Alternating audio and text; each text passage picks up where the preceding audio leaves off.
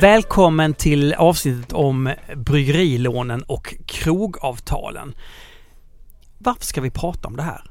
Det är för att det är en aktuell fråga just nu eh, på många olika sätt. Det är en fråga som berör konsumenter. Det påverkar vad konsumenter har för chans att köpa olika typer av bryggerier på fat på krog framförallt. Då. Men det påverkar också Sveriges mindre bryggerier och Mm. deras möjlighet att nå ut. Då. Ja, det gör det. Vi känner ju av det jättemycket och det är en det är ju svårt för oss att konkurrera på lika villkor på krogen. Känner, du känner alltså att du får inte ut eh, ölen på grund av att det finns hinder? Ja, alltså verkligen precis och vi har ju tappat kunder som har gått då till eh, bryggerier som har gett dem lån helt enkelt. Alltså det är framförallt med, vi har ju ändå Pivot Pills som är en, en eh, vår stora stark då som eh, där vi har ett väldigt lågt pris ut till kund. Men eh, det är jätte, jättesvårt är det.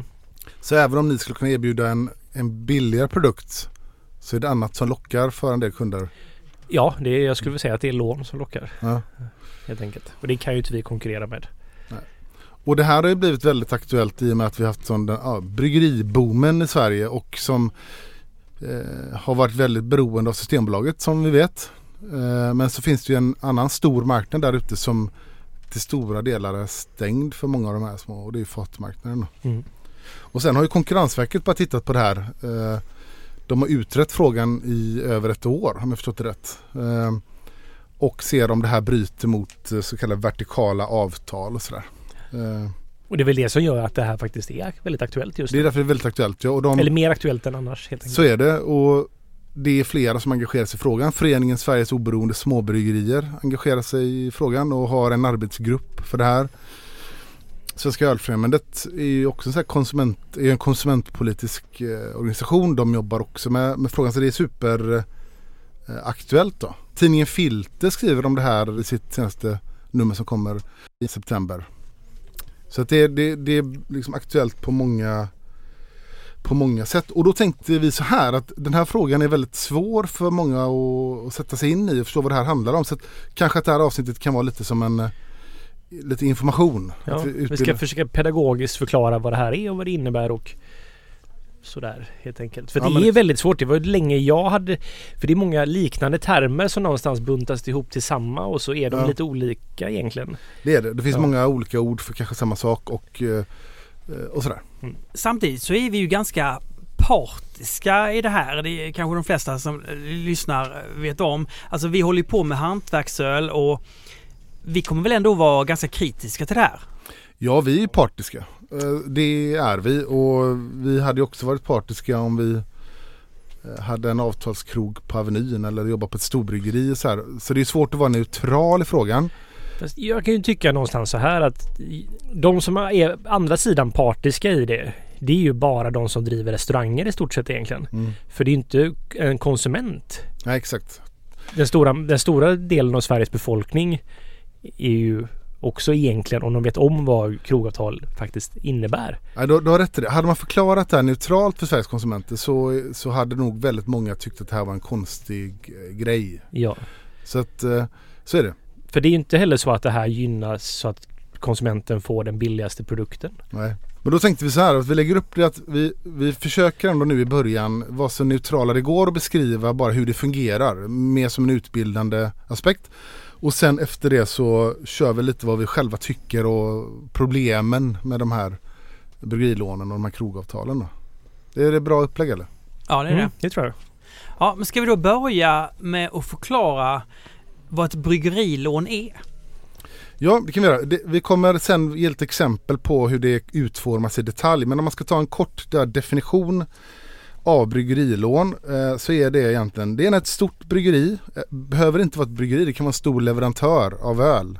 Tecknar ett avtal med en krog och i det här avtalet så finns det förutbestämda volymer öl som ska säljas och kopplat till det så finns det pengar som krogen får tillbaka i form av bonus då och det gäller per liter öl. Vilket i, i princip innebär det att man tecknar ett, ett volymavtal eh, med en viss rabatt per liter och de pengarna får man i förväg.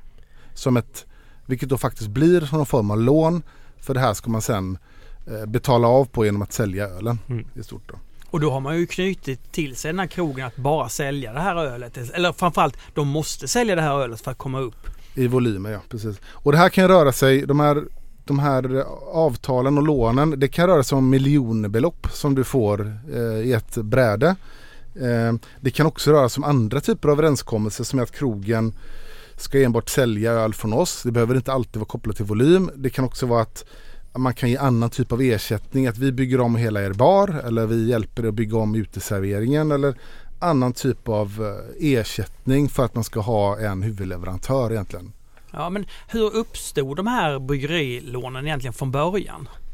Det är ju svårt att driva restaurang i allmänhet i Sverige. Det är ju en ganska hög riskfaktor. Eh, Det är mycket jobb och eh, man får kämpa mycket för ganska låga marginaler och det är ju framförallt då en form av i, alltså startfasen av en krog Mm. är ju framförallt en riskfylld och det är ju hög risk att man går i konkurs som Ja. restaurang.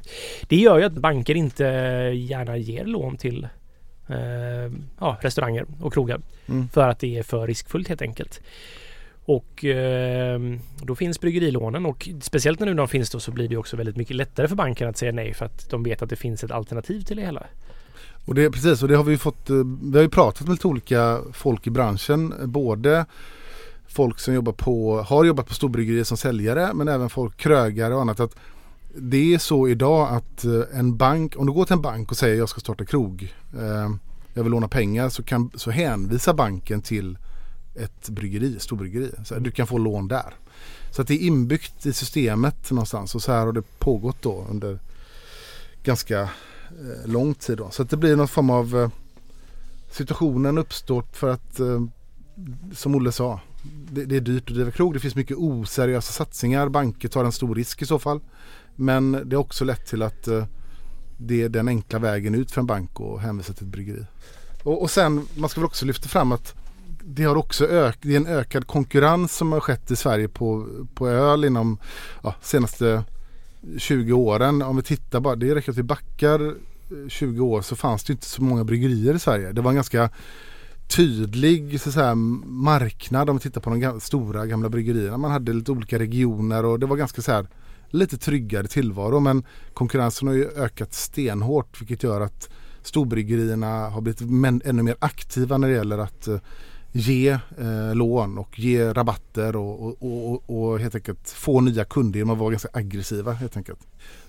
Så att de här, den här typen av lån ökade verkligen, blev riktigt så vanligt och stora eh, under 10-talet egentligen. Det var då det När exploderade. konkurrensen då ökades bland att man behövde knyta kunder till sig på ett annat sätt. Exakt, De hade mycket mer tryggare tillvaro på 90-talet och så så kan man säga. Och, Ja. och, och det här bekräftar ju då eh, säljare på, på storbryggeri att, att eh, det, det blev mycket mer pengar man la ut på, på lån till krogar. Och enligt en uppskattning då som, som har gjorts eh, baserat på egentligen en stor aktör hur mycket pengar de lånar ut och så vet man hur stor marknadsandel de har. Så uppskattas ungefär kanske en miljard per år lånas ut av bryggerier till krogar eh, årligen då mm. för att knyta dem till sig. Så det är ganska mycket pengar det handlar om. det Liksom. är det. Men om vi då börjar med det positiva, för det måste ju finnas. Vad är det som är bra med bryggerilån? Det gör ju att eh, krögare kan eh, starta sina verksamheter helt enkelt. Det låter ju jättebra Det låter jättebra göra det. Men eh, ja, om man ska prata om det positiva så är det Alltså det är ju inte Oftast är det här också kopplat till en viss typ av service till exempel att så här, det är inte rocket science med fatanläggningar och sådana saker men det är kanske inte alltid någonting som krögarna vill jobba med liksom för att det känns som att det är rocket science liksom. Ja. Och då kommer ju bryggerierna in och sköter den biten också. Kommer och spolar installerar och hanterar då ett eh, fatsystem helt enkelt. Och man upplever att man får en jättebra hjälp och så slipper man tänka på det. Ja, Precis. Och det där har också ändrats väldigt mycket för att om tittar man tillbaka när de stora bryggerierna var mer ensamma på marknaden så då var det ju så att det var de som installerade fatanläggningar. Det var de som skötte service på fatanläggningar. Det var, de som, det var bara de som gjorde det. Men Mm. senaste tio åren har det ploppat upp en massa aktörer i Sverige som är oberoende eh, företag som installerar fatanläggningar. Eh, och som sköter service på fatanläggningar. Och de här oberoende aktörerna de jobbar ju dels mot freehouses, alltså krogar som är obundna. Men de jobbar faktiskt också åt Spendrups och Carlsberg när de har kanske resursbrist. Liksom. Så kan de lägga ut arbete, installera en fatanläggning på den krogen. Och så, mm. så idag finns det oberoende aktörer som man kan anlita som krögare. Men, men, men fortfarande spelar väldigt mycket storbryggerierna på det här att det här är väldigt komplicerat och svårt och det är vi som, bara vi som kan sköta det här. Som jag har fattat idag så är det faktiskt det är några aktörer som är ganska stora som har många av ja. de stora som de gör deras installationer i stort sett. Ja, de gör, de gör ju också installationer åt små ställen också, vem som helst. Men de, det är ju tredjepartsaktörer som så jobbar med det. Men det vis, egentligen bara vad det visar att det finns möjlighet för en krog som vill vara fri ja. att få ändå en aktör att installera och sköta en anläggning. Man måste inte gå till en stor aktör för att göra det längre. Nej. Men det är ändå de stora aktörerna som har sett till att vi har jättemånga krogar på benen. Kan man säga så? Det är det positiva. Ja, men mm. sen kan vi vända på det. Om inte de har gjort det så hade någon annan kanske skött, haft den rollen. Men absolut, de har ju sett till att många kan starta och de har eh, bistått med kapital och, och sådär. Absolut. Okej, okay, men alltså om vi går ner mer i detalj när det gäller bryggerilådan. Mm. Alltså, vad, hur är uppläggen? Alltså kommer Kopparbergs med en attachéväska, eh, kanske en mörk kväll liksom och Alltså säljer ni vår öl så har ni den här lilla väskan med sedlar. Det funkar inte riktigt så. Eh, inte riktigt? Nej. Om man pratar om orden då. Det vanligaste upplägget om pratar bryggerilån, jag nämnde lite grann inledningsvis, det är att man eh, det bryggerilån används tydligen sällan internt på storbryggerierna. Eh, för att man vill inte riktigt utåt säga att man ger lån. Det finns en bakgrund till det här. Det, ska man ge lån i Sverige och agera bank så ska du ha banklicens av Finansinspektionen. Det är lite känsligt. Man kallar det inte så. Men, men om vi kallar det här ordet för bryggerilån. Då är det helt enkelt att man kallar det istället internt för rabatter eller förskottsrabatter eller bonus eller förskottsbonus. Så kallas det eh, ute när man pratar med krögare och bryggerierna kallar det. Och det är helt enkelt att det är pengar som betalas till krögaren och det är kopplat till en viss volym då. Det är en, det är en, för, det är en förskott på en rabatt per liter kan man säga. Det är inbyggt i systemet då. Men det rätta namnet är ju nog lån därför att det, man ger ju de här pengarna och så är det en förväntan att du ska göra det här för att betala tillbaka på de här pengarna. Vilket gör att definitionsmässigt eh, är det ju nog för att vara en, en ett lån då. Va? Och då kan en krögare få en engångssumma som man kan få i förskott då. Eh, ibland kan man få det som en bonus i efterskott. Det varierar men förskott verkar vara det vanligaste. Förskott, då är det ju väldigt nära ett lån. Det är väldigt jag. nära ett lån, absolut. Mer likt lån än vad det är ja. form av något annat. Ja. Och, och, det, det som är också intressant med det här att bryggerierna har ju ingen, krav, ingen kravbild på att vad pengarna ska användas till. Det är inte så att de säger så här här är de här, det ska användas till att eh, bygga om. Eller de, mycket av de här pengarna, man får göra vad de vill med de här pengarna. Utan de betalas mm. ut till företaget, till krögaren helt enkelt. Företaget då. Och det ska betalas tillbaka genom sålda volymer öl. Det är väl grunden i bryggerilån då. Sen finns det ett annat begrepp som, som kallas för marknadsbidrag. Kan, kan nog definieras lite olika men grunden där är någonstans att där kan det vara att ett bryggeri eller en distributör ser en krog som jäkligt viktig utifrån varumärkesbyggande perspektiv. Så här är det viktigt att vi finns, här är det viktigt att vi syns. Eh, och då kan man helt enkelt stötta krogen med pengar eh, eller investeringar som inte behöver ha något specifikt volymkrav kopplat till det. Så här, vi, vi fixar din uh, uteservering här, vi sätter upp våra parasoller, vi installerar väldigt fina av våra brandade kranar här. Eh, men förväntningen är att du, du ska sälja vår öl. Men det behöver inte alltid vara kopplat till en volym. Så det är en investering som ett bryggeri gör för att kunna bygga varumärke kan man säga. Det, det, för att kunna synas på ett visst ställe. Det här har man ju sett har blivit väldigt vanligt i PU eller Asahi, Pinsukul och Asahi är ju väldigt aggressiva i Sverige just nu och vill synas på rätt typer av ställen verkligen. Och vi jobbar ju också så OO liksom. Vi ger ju ut gratis eh, underlägg till ställen vi tycker om. coasters alltså? Coasters, det får ju krogar gratis. Nu får de här ing... coastersen mot bara, ni bara säljer vår öl. Precis. Åh gud vad fina coasters. Mm. ja, det är ju det är en slutande plan här va? Precis. Och sen, sen finns det en tredje modell som är kanske den som är mest lik någon form av eh, bestickning eller muta eller någonting. Det är att och det här har vi fått berättat av folk som eh, har tagit emot det här. Att man får pengar helt enkelt. utan ett direkt motkrav. En muta? Alltså en muta, men så här, en här är ja. 200 000. Eh, det kan vara bra, det kan ni behöva när ni startar krogen. Vi är eran stora stark. Okej, deal. Då vill man verkligen ha dem helt enkelt. Då vill man ha dem. Men alltså hur mycket pengar handlar... Alltså hur mycket pengar, hur mycket pengar kan jag få om jag ska starta en krog? Hur mycket pengar kan man få? Alltså, jag tänkte så här, vi kan ta ett, ett praktiskt exempel och som jag har fått berättat för mig av en före detta säljare på storbryggeri. Så sa så här att om du är krögare och eh, pratar med bryggeri A helt enkelt och, då kan, och du ska starta en ny verksamhet. Då säger bryggeri A så här att ja, men vi tror att din krog kan sälja 25 000 liter per år eh, av våra öl. Så här. Mm. Och om du signar upp med oss så kan du få 10 kronor i rabatt per liter. Det är, så här, det är 250 000 du får då per år. Signar vi ett avtal på fyra år då innebär det att du får en miljon. Och de pengarna kan du få nästa vecka. Men då har du signat oss i, i, i fyra år och den här, visst, den här volymen. Då funkar det så här nu eftersom bryggerierna då kämpar också mot varandra så kanske krögaren säger så här. Aha, men jag blev erbjuden en bättre rabatt av bryggeri B. Andra stora aktören.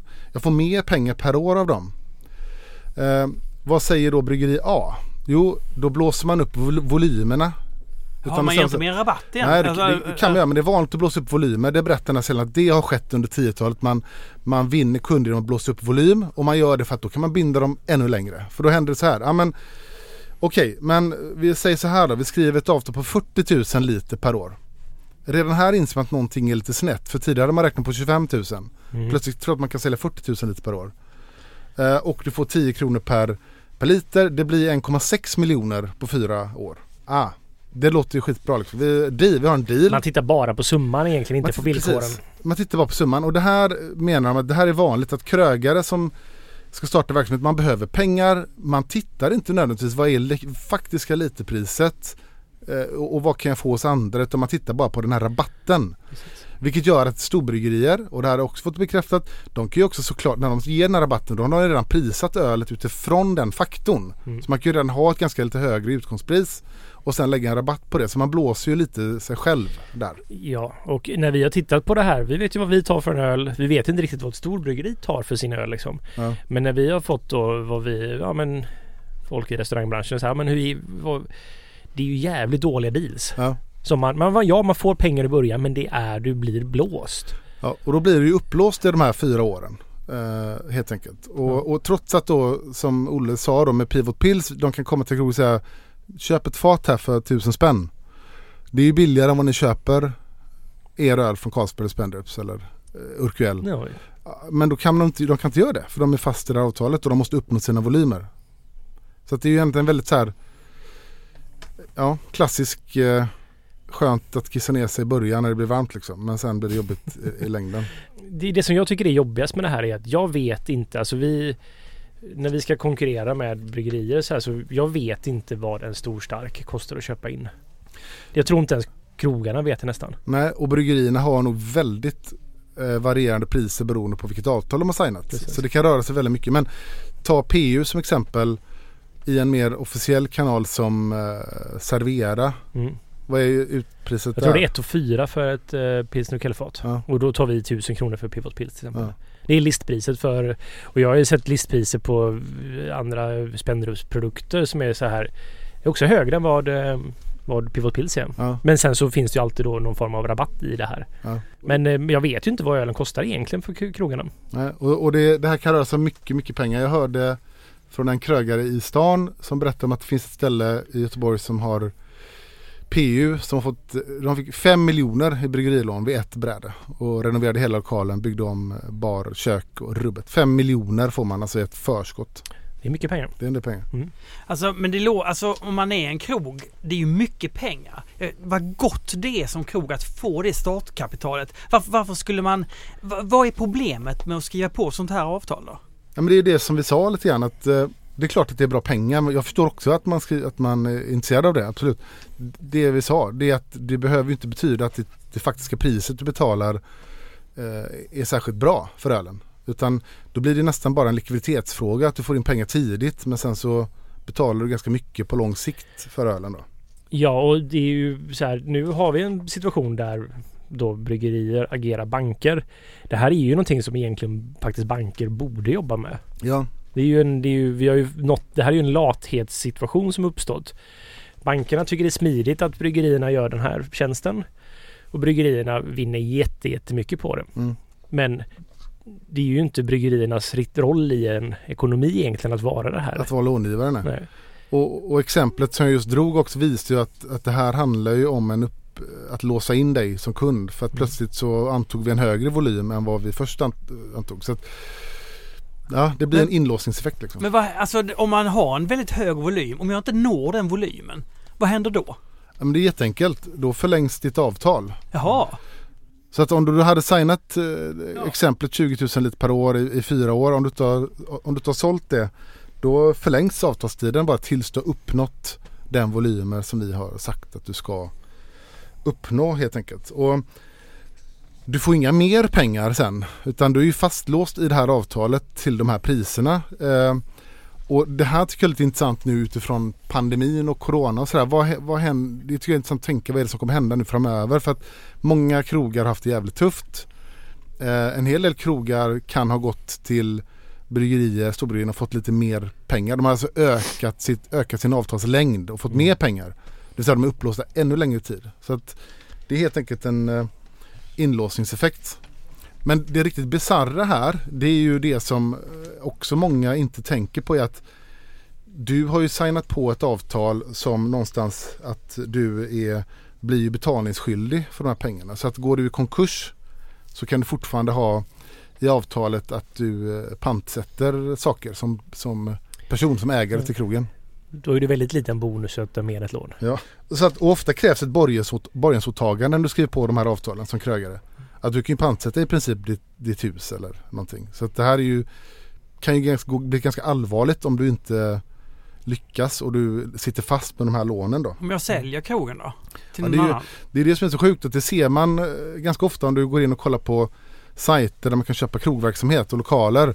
Då står det, ingår, det är en här fast punkt, ingår bryggeriavtal eller inte. Du, du, du säljer alltså en krog med ett bryggeriavtal om du har tid kvar på ditt avtal. Mm. Vilket gör att du blir ju aldrig kvitt det där. Det är liksom helt sjukt. Det är som att köpa ett hus och så tar du över lånet från den förra ägaren. Liksom. Om du inte har lyckats uppnå volymer liksom. Så man Så tar att- över, man köper en ny ägare tar egentligen över skulden till eh, storbryggeriet. Om Det är ju tar, väldigt mycket lån det här. det är väldigt jag. mycket lån. Det är, jag, har väldigt, jag har väldigt svårt att se att man skulle kunna kalla något annat än lån faktiskt. Det är verkligen det. Och, och vad bryggerierna gör då? Man kan ju tycka så här både och. Att storbryggerierna genom de här pengarna, det får man inse att de, de tar också en stor risk. Eh, Att låna ut så här mycket pengar, det är klart att det är riskfyllt för, för de stora aktörerna. Samtidigt så skjuter de ju över den här risken på, på krogen i och med att till och med när en sån risk går över på en ny ägare så att man skjuter det här ansvaret framför sig och det går hela tiden tillbaka till krögaren egentligen. Då. Det som jag tänker är att det skapar också en kultur av att man har krogar där man ska försöka sälja så mycket alkohol som möjligt. Vilket rimmar ganska illa med Sveriges alkoholpolitik. Ja, du har helt rätt. Och där var det tydligen ett, det har varit ett sånt rättsfall uppe där en krog hade eh, ett avtal med viss volym och sen så plötsligt skrevs ett nytt avtal med en betydligt högre volym. Jag vet inte hur mycket högre men mycket, mycket högre. Och, eh, men med samma förhållanden, alltså samma öppettider, samma krog, samma verksamhet. Det här kom till kom alkohol, någon form av eh, alkoholinspektörer eller i någon kommun kände, fick reda på det här. Och det blev ju en, ett, eh, ett rättsfall av detta. För, för det innebär ju i praktiken så här, aha, du ska sälja dubbelt så mycket öl på samma tid. Vad innebär det? Kommer man sälja till folk som kanske inte borde få köpa öl, som är lite för fulla? Kommer man sälja till lite för unga? Eller det finns ju saker i alkohollagen här som kan bli ett problem. Liksom. Ja, men man tänker sig ändå att de bryggerier, de, alltså de mindre bryggerierna som inte har möjlighet att göra på det här sättet. Det är inte så bra för dem. Hur ser det ut här då? Ja, men det är ju som Olle sa, det, är extremt, det här avtalen leder till att man stänger ute konkurrens på krogmarknaden på fatöl. Det är det som sker. Mm. Och mindre bryggerier har svårt att sälja fatöl, det är effekten. Och öl, Svenska ölfrämjandet i Göteborg gjorde ju i somras en kartläggning av krogmarknaden i Göteborg som de gav till information de gav till Konkurrensverket. Där de helt enkelt tittade på, de drog ett urval, i Göteborg finns över tusen ställen med serveringstillstånd. Man eh, drog ett, ett, ett, eh, slumpmässigt urval av ställen och sen så besökte man dem eller ringde dem eller mejlade dem och frågade vad de hade för öl på fat. Och så gjorde man en sammanställning för att se hur många av de här krogarna har bara en leverantör. Mm. Och, och vet ni hur många krogar, hur stor del av Göteborgs krogar som har fatprodukter som enbart har en leverantör? Jag skulle gissa någonstans mellan 80 och 90 procent. Jag har Ingen aning. 93 procent. Oh fan. Sen är det, och då har man eh, kollat 150 ställen. Det är klart det är en felmarginal på plus minus ett par, tre, fyra procent. Men ändå. Det här är, det här visar ju att 90, 93 procent av krogmarknaden i en ölstad som Göteborg som ska vara så här Sveriges ledande ölstad är stängd på- för fatprodukter för småbryggerier. Det är ganska talande tycker jag. Sen finns det ju många ställen som har Kanske inte, några gästkranar och sådana saker. Alltså så här, Ja. har en huvudleverantör och lite och där är ju merparten av resten av de här 7 procenten som de är resten skulle jag säga. Ja. Och de är man ju halvt utestängda från. Där är det ju svårt fortfarande med fat till exempel. Det är som att sälja öl till tullen under pandemin har ju inte varit så jättelätt för Nej. att de säljer ja, Spendrups öl på fat. Visst, de köper burkar och flaskor och sådana saker men just fatförsäljningen är ändå en viktig volymförsäljning för alla bryggerier. Ja, precis. Så att det rör sig om väldigt mycket, stor del av marknaden inte kommer in. Och det är det här som Konkurrensverket tittar på nu. De tittar på vertikala samarbeten kallar de. Om det stänger ute konkurrens eller inte. Samarbete mellan en krog och en leverantör egentligen. Mm. Sen så är vi inne på andra problem är att de kanske är olagliga utifrån Finansinspektionen. Får ett bryggeri agera eh, bank? Det är högst tveksamt. Också det som Olle var inne på tidigare. Leder det här till lägre priser för konsumenten? Rimligen inte. Jag tror inte det. Nej. Eller jag, väldigt, för jag, jag vet inte vad jag är utstängd från att veta vad, vad stor stark kostar inköpspris i stort sett. Det kan inte jag få riktigt på reda på. Nej men jag tänker att det det nej det vet inte jag heller men, men jag tänker att det är så här Det säger sig självt att det här inte sänker pris för konsument eftersom det inte det är ingen marknad, det är ingen naturlig marknadsmekanism. För att Nej. Eh, om det hade varit en fri marknad och en, och en krog har Carlsberg eh, och så har lite Pripps blå och så här. Då skulle ju Spendus kunna gå till den krogen och säga ja men jag ser att ni har Pripps blå. Ta, ta gärna in oss också. Eh, ta in vår Norrlands guld. Du får det så här mycket billigare än Pripps blå. Mm. Alltså den mekanismen fungerar ju inte nu. För du har ju en leverantör som du låser upp det med. Jag tänkte att den fungerade bättre på 10-talet när det var ett visst antal stora bryggerier. Då kunde de konkurrera med varandra. sätt, ja. Och nu Ja. är vi 400 bryggerier i Sverige. Och någonstans vad, vad de stora bryggerierna säger när, man, när de får höra det här. Det de, säger, de säger flera saker. Det är så här. Nej men vi, vi har inget avtal som säger att det är bara vår öl som ska säljas. Utan eh, de får ta in annat. Så, så, så säger man. Eh, och det är ju en sanning med modifikation för att hela avtalet bygger på en volym och det bygger på pengar och fått i förväg. Så att du har ju skapat ett, ett, en struktur som gör att det finns inget incitament att ta in något annat.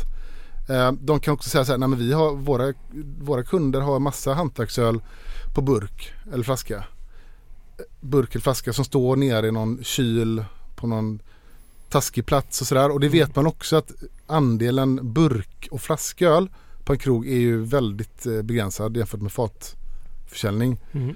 Så det är lite grann alibit som de stora använder sig för att de faktiskt tillåter konkurrens. Att det står lite eh, burkar i någon taskig kyl liksom.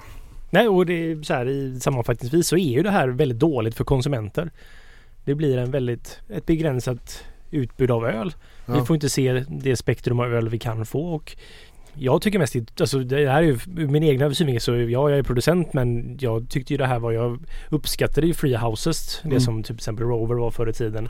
Och jag gick ju aktivt till de ställena som jag visste att så här, här köper jag öl som jag vet att den här personen har köpt in för han tycker det är gott. Det finns ingen annan, det är inte slentrianmässig servering av öl utan jag gick till Rover, tre små rum Mm, för att här var det exakt. så som jag ville att Och, ha- och, precis, och Haket är så här väldigt bra exempel på ett ställe som, som de tar in de små och de lokala. De har varit väldigt så här stöttat liksom. Göteborgs bryggeriscen.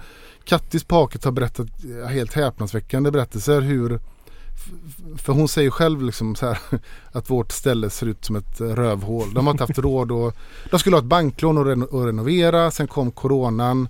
Eh, Banken började gnissla lite. Så de har helt enkelt haft råd att renovera. Under den här tiden, pandemin har De varit började ju med renoveringen ja, också. men fick avbryta den då. Ja.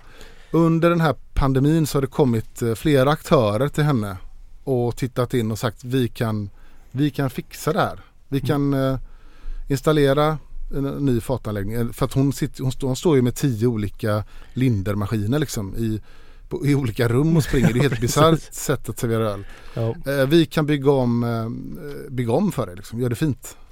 Och det, det, det visar ju ändå så här, men hon vägrar ju det. Och hon ser ju en stor så här, stolthet i att hon är fri. Mm. Liksom.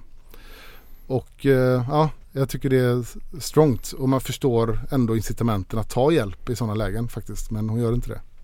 Ja, och där kan jag ju bara säga att jag är väldigt tacksam att de har ju Pivot Pill som sin... Vi ersatte ju faktiskt Urkel på haket. Vilket är ändå fantastiskt. Ja, det är otroligt ja. Och det enda vi gjort i motprestation är att vi tryckte några glas som de inte ens använde för att de var för små. Eh, och- ett annat sätt som man binder upp, binder upp krok som sagt då, det är ju att eh, installera en fatanläggning och, och också någonstans ge en bild av att det här är väldigt, väldigt dyrt och svårt och sådär. Men det är också någonting som har förändrats. Det behöver inte kosta flera hundratusen kronor att installera en fatanläggning längre. Nej. Jag vet inte vad ni har på ert nya ställe. Eh, alltså det, där har vi ju, där kommer någon att komma och installera det men vi har ju köpt in grejerna i stort sett själva. Vi har ju inte gjort det så att vi har köpt in ganska bra saker. Eh, Och vi har ju kommer att ha sex kranar till att börja med med expansionsmöjlighet till åtta och det kommer kosta i med installationsavgifter plus då inköpsavgifter typ 50 000. 50 000. Ja. Och i sammanhanget är det faktiskt ingenting. Det är typ en eh, med sociala avgifter och sånt en, en månadslön för en anställd liksom, som har inte tjänar särskilt mycket. Nej, det är en Eh. helt, eller så det är ju en, det kostar men det är inte i sammanhangen så farligt Nej, men det är ju faktiskt. ändå kärnan i en ölkrog, det är, det är den fatanläggningen och det innebär ju att ja, men krogar kan faktiskt äga det här själva. Mm. Eller investera i det själva utifrån den aspekten. Och jag tror här väldigt mycket att det är ju en, det är ju, förutom de som är väldigt intresserade av det här som jag faktiskt är. Jag tycker det är jätteroligt att bygga de här systemen. Ja. Så tror jag ändå att det är, det är, att det är så här, det kanske är en av de mer osexiga bitarna av att driva restaurang. Det är inte därför man startar restaurang. Det är väldigt Nej. få startar restaurang. Så de vill ju bara ha någonting som funkar och jag förstår det. Men det finns ju företag som löser det här. Ja. Nej, men jag tänker också att återigen om du inte har så nödvändigtvis eh, en jättestor ölkrog men, och inte är så intresserad. Tänk att äga din egna, egna anläggning för då kan du ändå så, kanske förhandla på ett annat sätt tänker jag också. Mm. Eh, och ha en större frihet vad du vill ta in och vad det ska kosta och sådär.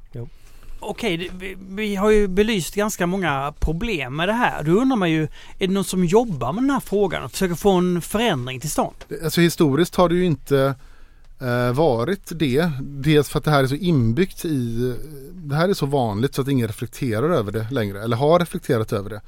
Eh, jag var ju personligen involverad i det här för 20 år sedan när jag var ordförande i Ölfrämjandet. Då anmälde vi de stora bryggerierna till Konkurrensverket för just av den här anledningen att det, det höll ute konkurrens. Konkurrensverket tog upp ärendet. De la ner ärendet men de gav faktiskt Ölfrämjandet lite halvt rätt för de hänvisade till ett undantag från konkurrenslagarna som Spendrups hade fått ett par år innan. Nu Ah. pratar vi, det här var 2002 det här ärendet var och Spendrups hade fått det av undantaget i slutet på 90-talet. Mm. Det undantaget gäller inte längre. Så, så nu när Konkurrensverket har tagit upp den här frågan då har det också skapat lite intresse i frågan. Föreningen Sveriges oberoende småbryggerier de har en arbetsgrupp som jobbar med det. Vilket är superbra. För det är deras medlemmar som drabbas av de här bryggerilånen och avtalen. Mm. Eh, Svenska Ölfrämjandet som sagt som jag sa tidigare det är en konsumentförening. De har gjort en kartläggning eh, för att kunna berätta hur det faktiskt ser ut i en ölstad som Göteborg. Om det nu är 93% av eh, ställena som är stängda för konkurrens. Då, då ska man komma ihåg att som Olle var inne på tidigare volymen är ännu högre. Mm. Eh, Det kanske är ännu svårare att komma in volym, volymmässigt. Och i andra städer ser det ju ännu sämre ut i många städer. Det finns ju mindre städer i Sverige som det finns ju inte en enda krog som har eh, flera leverantörer på, på fat. Då. Okej, då alltså Ölfrämjandet, de jobbar för att få en förändring till stånd och, och föreningen Sveriges oberoende småbryggerier också. Men varför säger inte, kons- alltså, nej, varför säger inte konsumenterna stopp?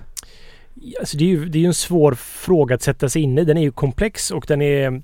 Man tänker ju aldrig på den om den inte någon hade förklarat för den, fått en förklarad detalj för den.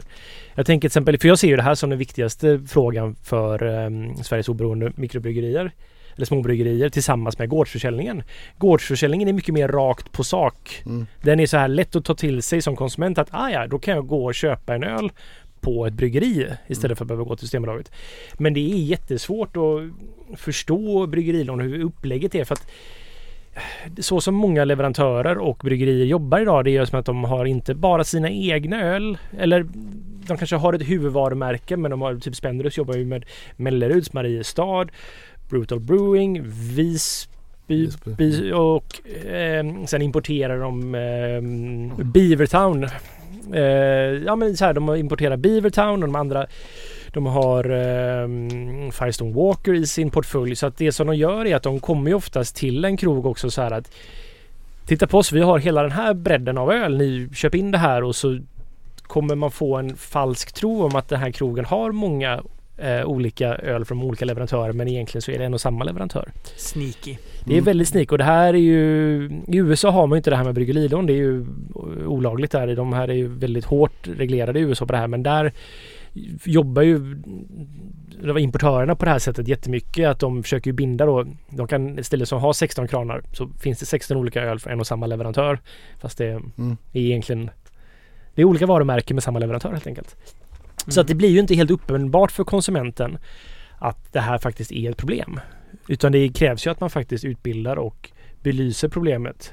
För att det, för jag tror att de flesta konsumenter som har lite ett dryckesintresse när de fattar att tja, ja. är det här så här det går till så tycker de inte om det. De inser att deras det här påverkar dem om att ja, de flesta jag har förklarat ja, det här för mina vänner så de känner sig ju blåsta liksom.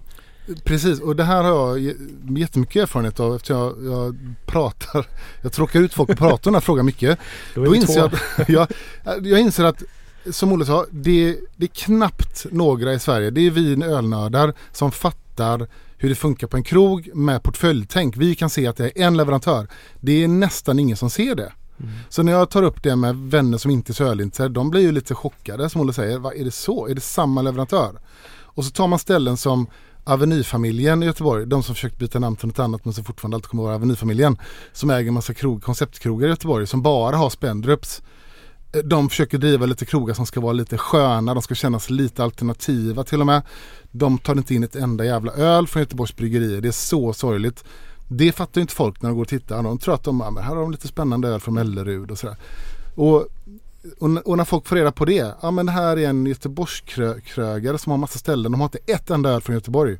Folk blir provocerade. Mm. Så att eh, konsumenten säger inte stopp för de vet inte om det, de fattar inte det. Vilka är det då? Alltså man är ju ändå lite nyfiken på vilka jobbar mot att det här ska eh, mot att det ska bli en förändring eh, från bryggerilån. Vilka gillar bryggerilånen? Alltså det är uppenbart att det är många krögare gillar det. Om de inte så här bryr sig så mycket om vad de serverar så är det självklart en schysst grej för dem. Liksom. Mm. Det måste man förstå och respektera. Det är inte konstigt egentligen. Eh, de stora bryggerierna såklart Ja det är ju uppenbart. Det är uppenbart Men det är ju det här och jag tror att hade det funnits, hade, man, hade det här inte varit tillåtet så tror jag har väldigt svårt att se att tro att det inte skulle finnas något annan lösning för folk som vill starta restauranger. Vi har ändå Almi-lån och liknande. Det borde gå att lösa via andra kanaler helt enkelt. För att alla gillar att det finns mycket restauranger. Mm. Det är ändå någonting som vi tycker om. Absolut, jag sätter också jag motsätter mig den här bilden av att, att det här, det måste vara så här. Det är en del som beskrivs så här, det måste ju vara så här att det är bryggeriernas fel. Nej, det måste inte alls vara så. Det kanske är en strukturell förändring för banker vill också generellt ge lån och det kan ju hända så att man ger lån till aktörer som känns liksom seriösa, som har ett bra koncept snarare än att man ger pengar till någon schabbig, eh, liksom, schabbigt ställe som ska servera Åbro. Liksom. Så mm. jag, jag, tycker att är så stora mängder som möjligt. Ja, det, det behöver inte alls vara som det, som det har varit. Så det går att hitta andra lösningar. Då. Men för en potentiell är ju att om man får spekulera lite grann det är ju att det blir mer seriösa aktörer som Mm. öppnar krog också. Men sen finns det, och det här är ju sorgligt liksom, tycker jag och eh, som har hållit på med Göteborg som, som ölstad mycket att det finns ju bryggerier i Göteborg som motsätter sig det här vilket är helt sinnessjukt och Men hur kan det vara?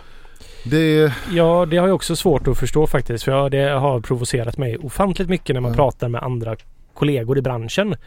Att så här, för nu har vi ändå att Konkurrensverket granskar det här och så är det som att så här, shit nu har vi, det här är ju viktigt för oss. Det här är, så skruvar de på sig och säger nej men det funkar, man vill inte liksom reta upp de här man säger, vadå reta upp? De, är, alltså, de Mm. tror ju att de kommer förlora sina restauranger som kunder om de eh, någonstans driver den här frågan. mm, Eh, För mig är det här så... det finns Det, en, det är som en, ja, det är Stockholmssyndromet nästan på ja, något det sätt. finns en Liksom. otrolig flathet och ja, men för två år sedan så var den in, då skrev GP lite om det här och då skrev jag ett mail till alla Göteborgsbryggerier som då fanns att jag tyckte att nu borde ni göra gemensam sak och skriva en insändare om det här hur ni har svårt att nå ut på krog. Jag fick ju svar från flera eh, som inte eh, antingen personer som inte som hade otroligt konstiga argument att, att dels att de inte ville reta upp de krögare där de kanske ha, har lite burkförsäljning på Mm. som är kanske en, en, en Carlsberg Spenduskrog, då kanske vi åker ut därifrån. Eh, till konstiga argument att, eh, att de känner säljaren på det här storbryggeriet och de är, han är jättetrevlig, vilket är ett helt efterblivet argument. Eh, till, till rena så här att man är, man är för insyltad, man driver själv krogverksamhet och har ett avtal med ett storbryggeri och låter det påverka eh, vilket ställningstagande man tar för Göteborgs bryggerier. Så att det, är- det är så djupt tragiskt och jag tänker inte säga vilka det rör sig om men jag är så jävla besviken på det. Det är helt sinnessjukt. Och, och det blev aktuellt nu igen när jag lyfte den här frågan för Göteborgs bryggargille som också är för, eh, verkar vara för fega för att ta tag i den här frågan. Så jag tror inte de tar ställning i det. Vilket är sjukt. Eh, Göteborgs bryggerier, vi ska vara Sverigeledande. 97% av marknaden, 93% av marknaden är stängd. Men vi vågar inte säga att det här är för jävligt. Mm. Sad. Okej, låt oss se lite framåt. Hur skulle det kunna se ut då? Vad är alternativet till det vi har? Ja, alltså det som jag hoppas, jag ska inte säga att jag tror på det, men jag hoppas ju att det kommer bli att det blir olagligt med de här typen av inlåsningar via bryggerilån. Att istället får eh, banker ta över den typen av verksamhet. Eh, och jag hoppas ju framförallt att det är så här, det handlar ju om att, alltså jag pratar ju framförallt som konsument och i andra hand som producent i det här fallet. Jag vill ju att det ska vara fair för, alltså att utbudet ska liksom spe- alltså spegla det som finns som utbud även på krog och det gör det inte i dagsläget. Nej. Och det är ju att det ska vara, man ska kunna konkurrera på lika villkor. Det ska handla om produkt helt enkelt. Mm.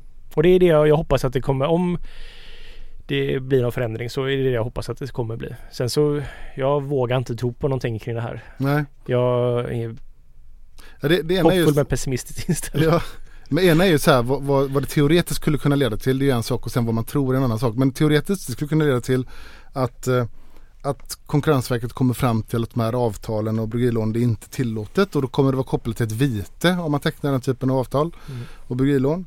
Eh, Det kommer öppna upp marknaden lite grann. Man ska inte vara naiv och tro att det kommer, åh nu är det en 100% fri marknad. Det kommer det aldrig bli utan de flesta ställena kommer fortfarande ha en huvudleverantör.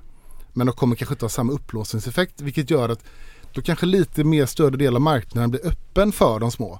Och det kanske skulle det bara handla om att gå från 93% stängt till 80% stängt. Mm. Eh, De, jag kan inte räkna, 13% skillnaden är en enorm volympotential för Sveriges småbryggerier. Så att det är bara en liten uppluckring skulle kunna göra stor förändring liksom. Nej, för jag tror det kommer vara nödvändigt om vi ska se en diversifierad och eh, vad ska man säga hälsosam bransch för bryggerierna. Även de stora och små. Så tror jag att det krävs skillnad faktiskt. Ja. För fatförsäljning är viktigt. Det, hade, det hade varit bra om man kom fram till att ja, men krögare måste äga sin egna fatanläggning. Och vissa av de här sakerna är ganska självklara om man börjar översätta det till andra kategorier tycker jag, andra branscher. Eh, blir det självklart, tänk om det hade fungerat så här i en annan bransch. Det hade varit helt barockt faktiskt. Ja. Nej, det är ju... Det Alltså att du gick in på ICA och så frysdisken ägs av, fi, av fi, Findus. Det är bara Findusprodukter där i. Man fattar, det skulle aldrig gå. Och även om, även om de stora kedjorna, även de förhandlar och tar in dem med bäst priser så är det ändå en konkurrens i en matbutik mellan leverantörer. Sjukt hård konkurrens. Sen så finns det ju faktiskt dock eh, typ Red Bull-kylar och sådana saker i matvarubutiker. Jo men det gör det. Ja. Men de har även andra energidrycker. Det har de. Hur kommer det här att sluta? Hur kommer det att gå? Jag tror, och det är inte bara vad jag hoppas på. Men jag tror att Konkurrensverket hade inte lagt ner över ett års utredning om de inte trodde det fanns något case här. När Ölfrämjandet tittade på det här för 20 år sedan då la de ner ärendet direkt. De, någonstans har de insett att det är någonting som inte funkar. Så no, jag tror att det kommer bli någon form av reglering. Jag, jag har ingen aning vad men någonting som jag tror kommer leda till en gradvis förändring. Och det handlar också om en gradvis förändring av krögarnas mentalitet. Att man någonstans börjar förstå att nej, men jag, jag kan ha en huvudleverantör men jag är faktiskt mer fri att ta in annat. Mm. Det är inte en självklar regel att jag bara ska sälja öl från de här. Det kommer ju vara jättesvårt att- för oss att konkurrera dels på pris, eller framförallt på pris men också utbud. Då en, det finns ju det här portföljtänket och det kan man ju inte stoppa på något sätt. Det ju, men det ska ju fortfarande konkurreras på rätt sätt liksom. Och det lilla att om det skulle bli att krogar känner att shit jag har ändå möjligheten att ta in lite gram. Det skulle göra stor skillnad. Att du kan ha kvar din huvudleverantör men ha oss på sidan. Bra. Men, men fram till dess så ses vi på haket helt enkelt. Det gör vi.